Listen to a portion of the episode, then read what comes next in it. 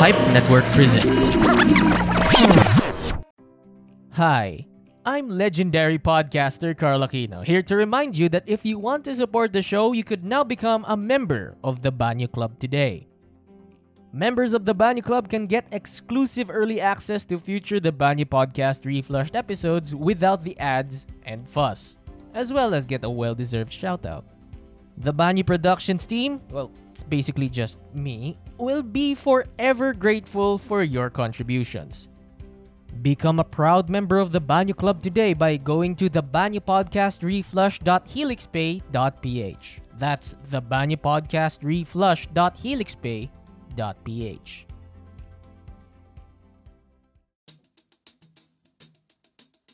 Hey folks, my name is Rajiv Doreswamy and I'm the host of The Rajiv Show. Check out The Rajiv Show at The Rajiv Show both on Facebook and Instagram, and new episodes will be released every Wednesdays. Cheers, folks, and stay safe. If you want to experience more value in your next online shopping experience, then look no further. Use the promo code in the description down below to get up to 80% discount on your next Lazada purchase. The largest tire manufacturer per year is Lego, producing about 700 million tires per year. You're listening to the Banyo Podcast Reflush, the show where you get to learn something new and useless about the world around you. My name is Carl Aquino.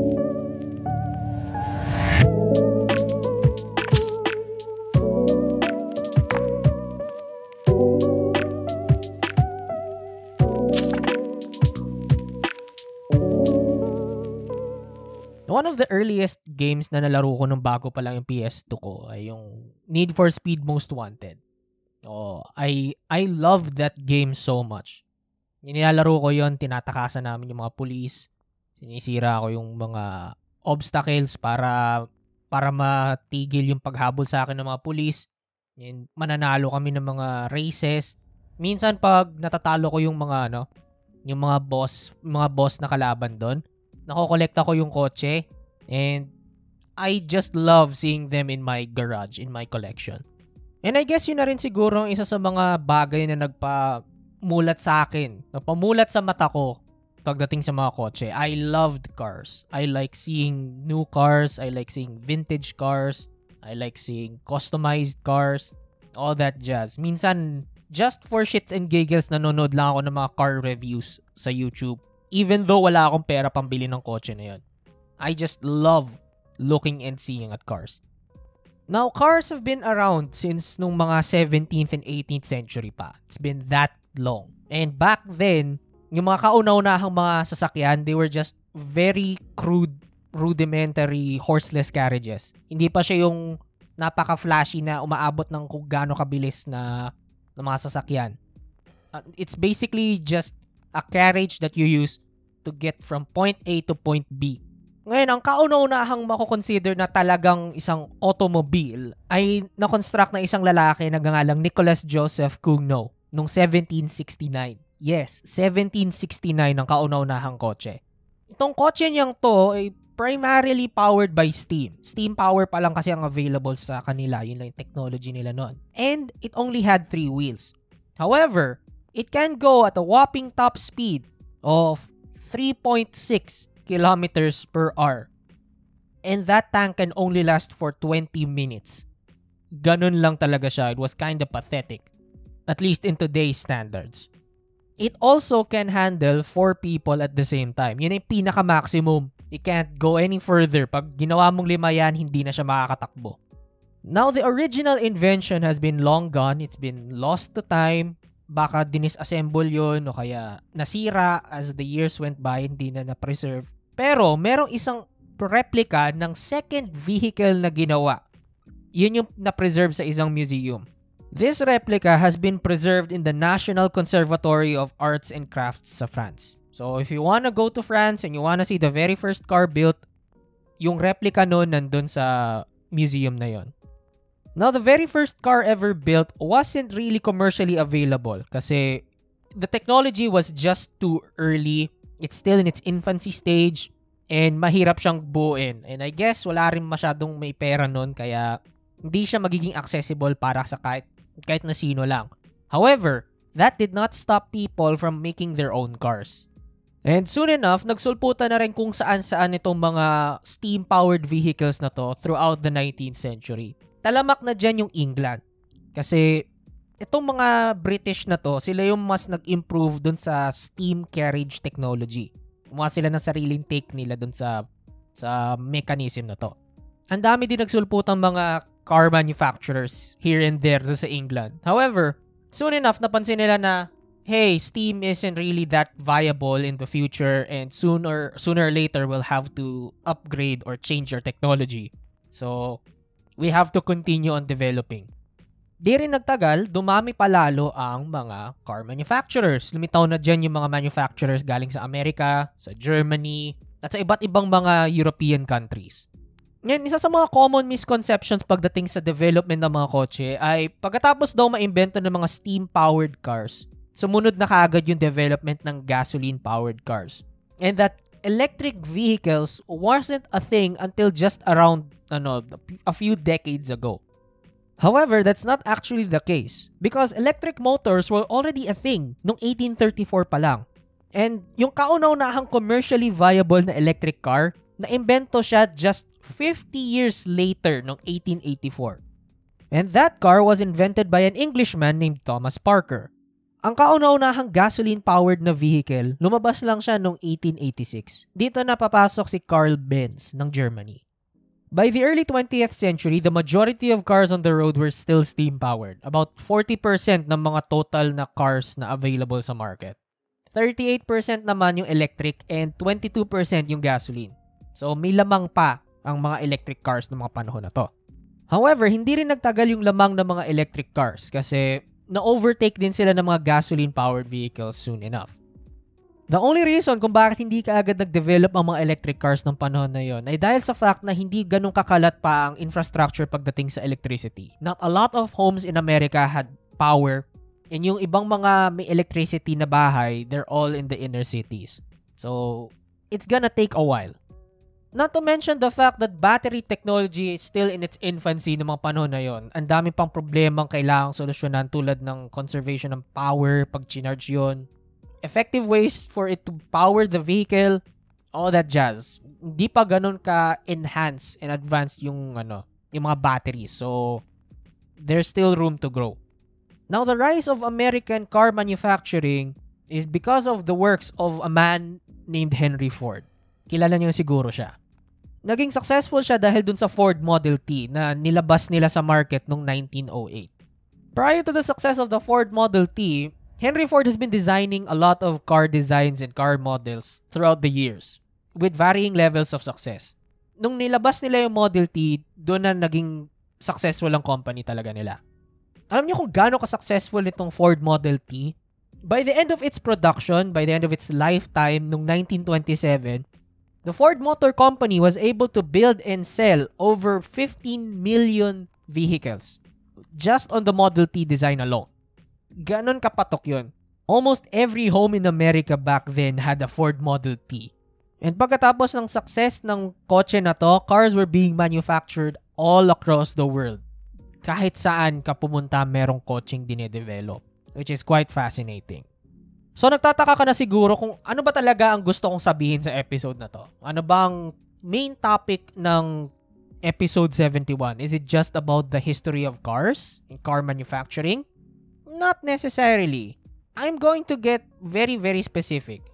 Out of all the countries that have their own car manufacturing industry, we are going to be focusing on the fascinating world of the North Korean car industry. Yes, ladies and gentlemen, the Hermit Kingdom has its own car manufacturing industry. Who would have fucking thought? Now, this story begins way back during the 1950s. Now, during this time, the Korean Peninsula was already divided into two separate countries. Nandiyan na yung North Korea and nandiyan na yung South Korea. It's all because of the Cold War. The North Korean regime was backed by the communist countries, nandiyan yung Soviet Union at yung China, habang yung South Korea naman ay back ng mga Americans. Between the two Koreas, yung North yung nauna sa pagdevelop ng kanilang sariling car line, mga sarili nilang vehicles. The oldest North Korean car company still in existence is the Sungri Motor Plant. Una nilang nilabas ang Sungri 58 truck nila noong 1958. They also made other car types. There were sedans and executive vehicles, but they were all cheap and poor quality copies ng mga kotse na nilabas sa ibang bansa. Gaya-gaya lang sila nun. And for a while, nagkaroon ng isang malaking car manufacturing gap pagdating sa dalawang Koreas na to. In fact, noong 1965, it's been estimated na merong 4,000 na manufactured cars sa North Korea. Yung South Korea naman, 100 lang ang nagawa. Yung answer ng South Korea na Hyundai Motor Company, nagsimula lang sila nung latter half na ng 1960s. I think it was 1967. So, merong head start na ang North pagdating sa paggawa ng mga kotse. Pero hindi lang ang Sungri ang nag-iisang brand na nandun sa North Korea. In fact, before Sungri Motors were even founded, there was this one Russian car manufacturer already in existence na nag-ooperate sa North Korea. This car manufacturer is known as GAZ, short for Горьковский автомобильный завод. I tried pronouncing it as it is, hindi talaga kaya, and I call myself an honorary Russian, so it's kind of disappointing in my end. Pero ayun, moving forward, we're just gonna call it GAZ. Anyway, this Russian manufacturer began its life noong 1932 sa Nizhny Novgorod sa Russia. GAZ entered North Korea noong 1956 dahil sa alliance ng bansang to sa Soviet Union. Kasi remember, they're, they're communists and communists stick together. It's us versus the world kasi sa kanila. GAZ manufactured vehicles from 1956 hanggang noong 2010. Pero yung pinakasikat na time period nila ay noong 1970s hanggang noong 1980s. Nag-focus sila sa paggawa ng mga kotse para sa mga executive at sa mga taxi. And surprisingly enough, GAZ is considered as a luxury brand, luxury car sa North Korea. Even though questionable ang quality na ginagawa nila. Tulad ng iba't ibang mga mga North Korean products. However, neither of these two are considered to be the biggest in the North Korean car industry. That title is currently held by Pyeonghwa Motors. Na-establish sila noong 1999 bilang isang joint agreement between North and South Korea.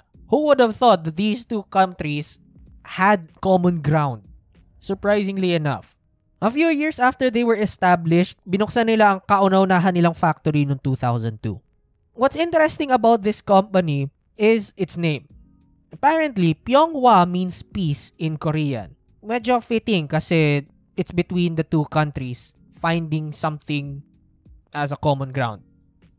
Pagkatapos nilang ma-establish and maayos na talaga mga kailangan nilang gawin, they immediately began producing cars left and right And soon they became the largest manufacturer in all of North Korea. Nalakihan pa nila pati yung Sungri Motors.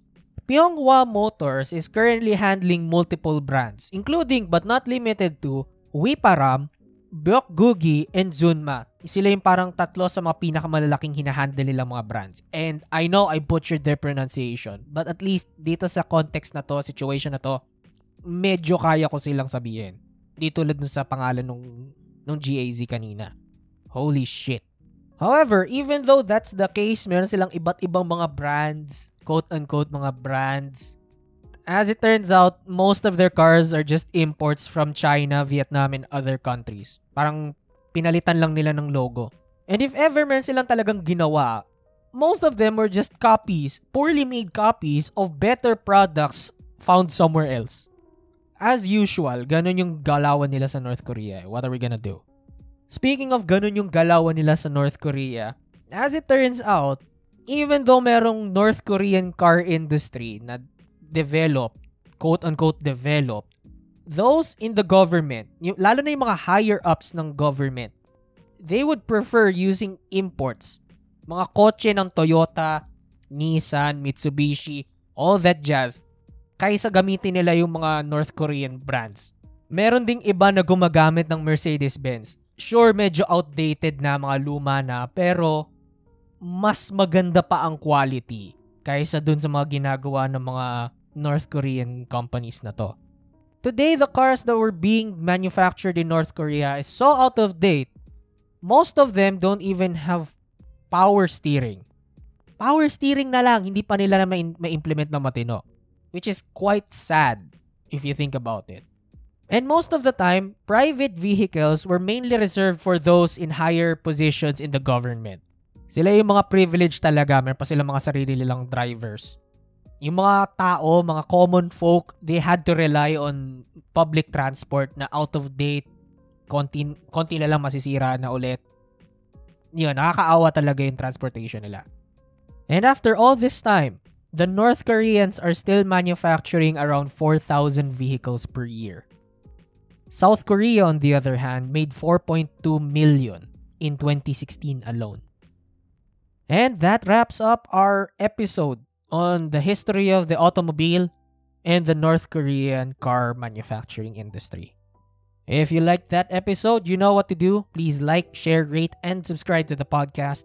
Please like our Facebook and Instagram at Stories and Podcasts. Kung may idea kayo or topic na gusto nyo i-cover ko para sa isang future episode, please message me on the page or you can email us at storiesandpodcasts at gmail.com. If you want to support the show in a more personal way, you could consider donating via GCash, PayPal, or Coffee. Become a proud member of the Banyo Club today by joining in at the Banyo Podcast reflush.helixpay.ph. You'll get a shout out and exclusive early access to future TBPR episodes. And finally, mapapakinggan ang The Banyo Podcast Reflushed and The Carl Aquino Experience Requiem sa Spotify, Anchor, or sa kahit na anong podcast app na ginagamit nyo. Once again, this is your host, Carl Aquino signing off. See you on the next episode.